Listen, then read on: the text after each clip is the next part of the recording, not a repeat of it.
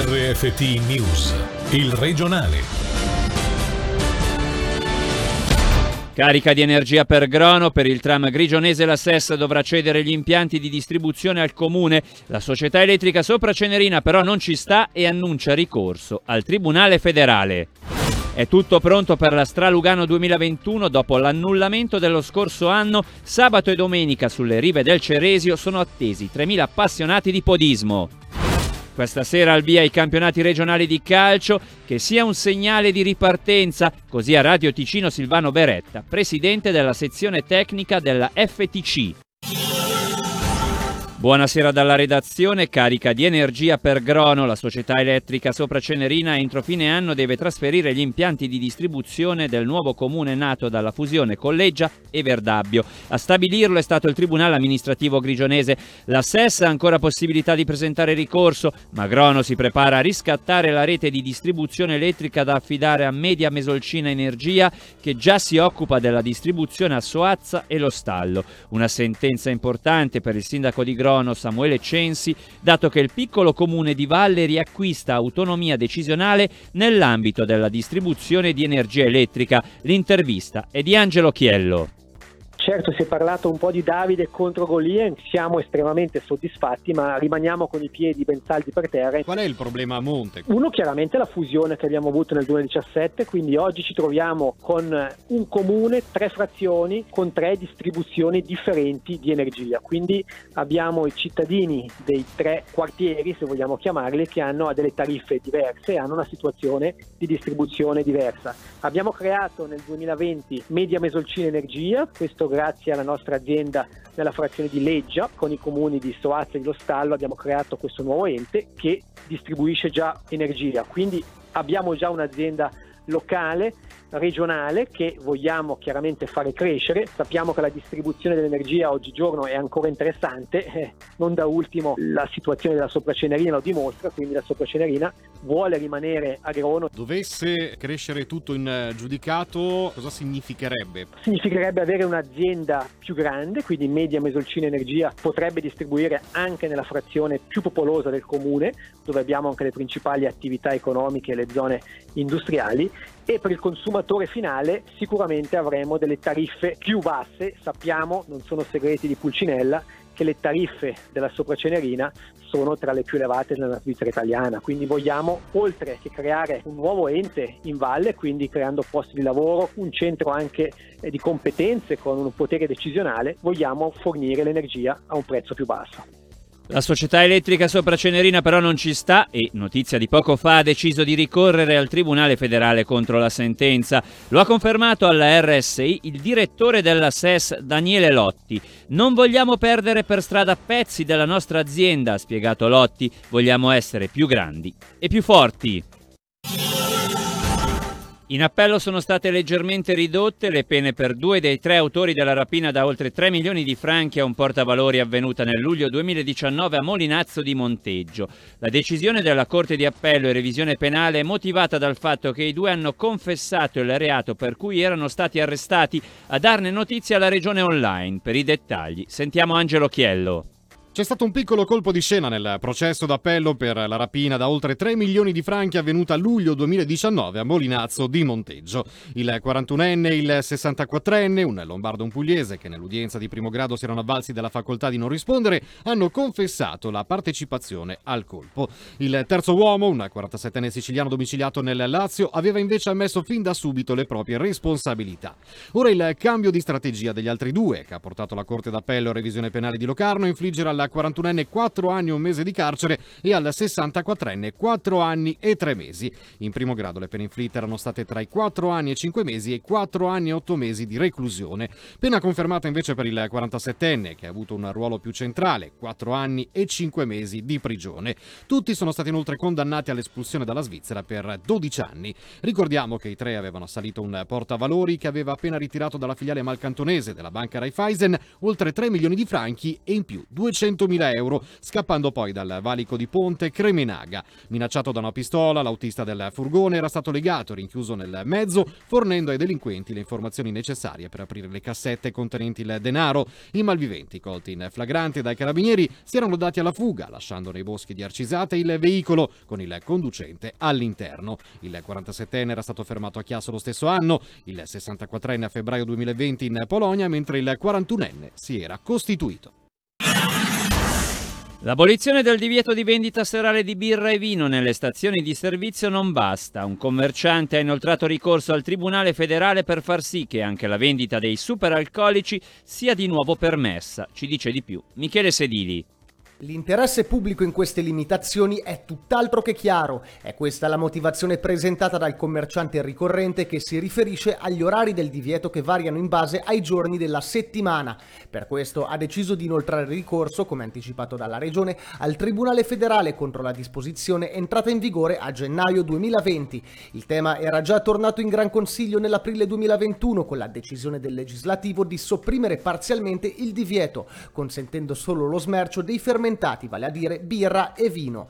Gli orari limite mantenuti per la vendita di superalcolici, che variano dalle 19 il lunedì, il martedì, il mercoledì e il venerdì, alle 21 il giovedì, le 18.30 il sabato e le 18 la domenica, rendono discutibile la solidità degli argomenti di chi questa norma la ritiene di interesse pubblico, almeno secondo il ricorrente, ovvero lo stesso commerciante che nel 2020 aveva impugnato la stessa riformata legge cantonale sull'apertura dei negozi.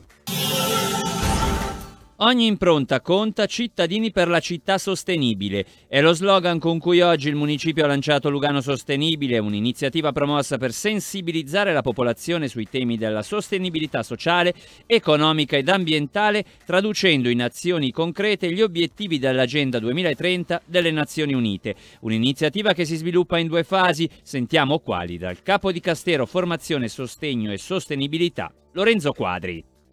La prima fase è un'azione di sensibilizzazione sui passi concreti che ognuno di noi può fare nella vita quotidiana per favorire lo sviluppo sostenibile nei suoi diversi ambiti. Il secondo momento sarà l'identificazione di quelle che sono le iniziative virtuose di cui la città si fa e si farà anche in futuro promotrice attiva. Si tratta di declinare questi obiettivi dell'Agenda 2020-30 in quelli che sono gli ambiti d'azione di una città. C'è il sito Lugano Sostenibile, è importante andare a vedere vedere cosa c'è e cosa propone. Ci sono alcune iniziative, soprattutto di divulgazione, penso al pallottolieri della sostenibilità che al Parco Ciani con i 17 obiettivi ci saranno i cubi della sostenibilità che richiamano questi obiettivi che saranno distribuiti qua e là nella città, c'è anche una campagna cartellonistica, si vorrebbe anche fare qualcosa con le scuole, ci sarà un appuntamento il 18 settembre, la Plugging Challenge che consiste nel raccogliere rifiuti che si trovano per strada a passo di corsa, se ognuno fa suoi questi piccoli piccoli obiettivi e fa qualche piccolo gesto quotidiano, ecco che il raggiungimento di questi traguardi che sono evidentemente molto ambiziosi si avvicina un po'. Lugano sta facendo parecchie cose anche nell'ambito delle linee direttive 2018-2028, questo tema dello sviluppo sostenibile era comunque già presente. Bisogna pensare che il sviluppo sostenibile non è solo legato all'ambiente, c'è anche l'aspetto economico di coesione sociale.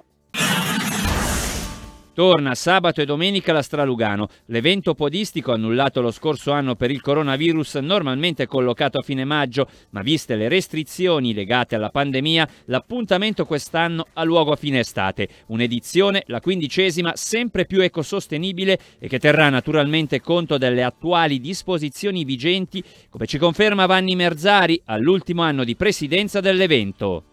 È un piano che abbiamo stabilito con le autorità cantonali che prevede la partecipazione unicamente a podisti che hanno un certificato oppure che possono esibire un test negativo nelle ultime 48 ore. Attualmente siamo a 2560 e speriamo di arrivare a 3000, molto meno degli altri anni ma sempre una cifra interessante. Con Subsi stiamo facendo uno studio di sostenibilità basato su tre pilastri, uno è l'economia, l'altra è l'ecologia e l'altro la socialità Quando parliamo di ecologia noi ci stiamo impegnando e da quest'anno utilizzeremo soltanto stoviglie riutilizzabili, come anche altri accorgimenti, le tovaglie, cose che cambiano rispetto al passato. L'attenzione all'ecologia è da anni che per noi è un obiettivo ben delineato. È mia ultima come presidente, ma è da tempo che l'abbiamo pianificato, per cui non ho rincrescimenti perché il comitato che è stato formato saprà sicuramente andare avanti e oltretutto sono giovani e quindi avranno anche nuove proposte, questo mi rincuora.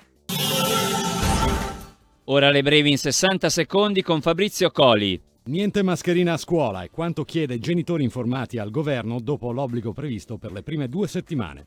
L'associazione, nata dopo l'introduzione della mascherina obbligatoria a novembre, chiede dati scientifici solidi sull'utilità della misura di protezione.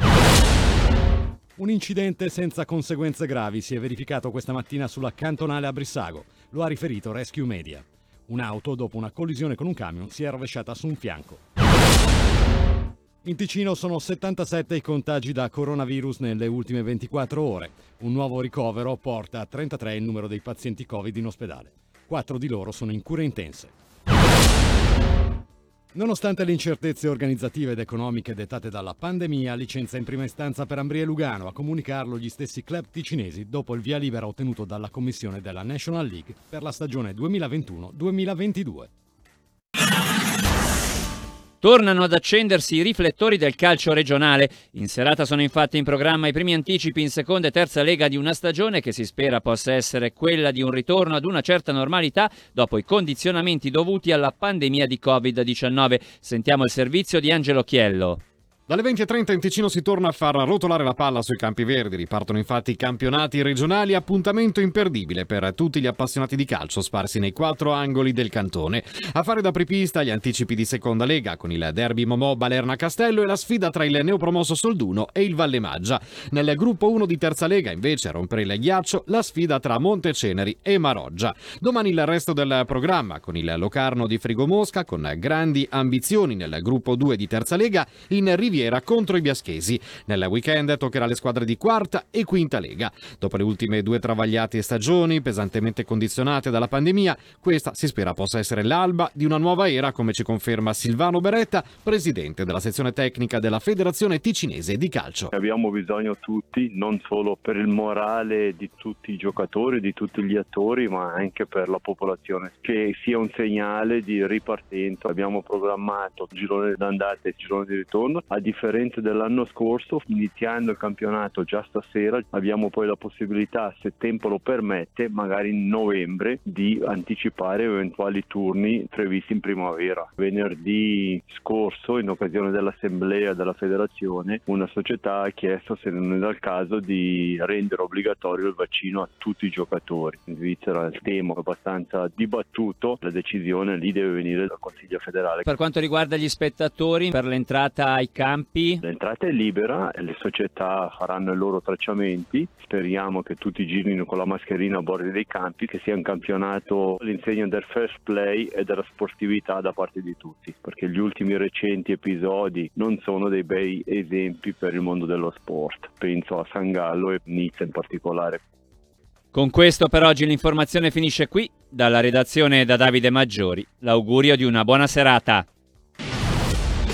Il regionale di RFT, il podcast su www.radioticino.com.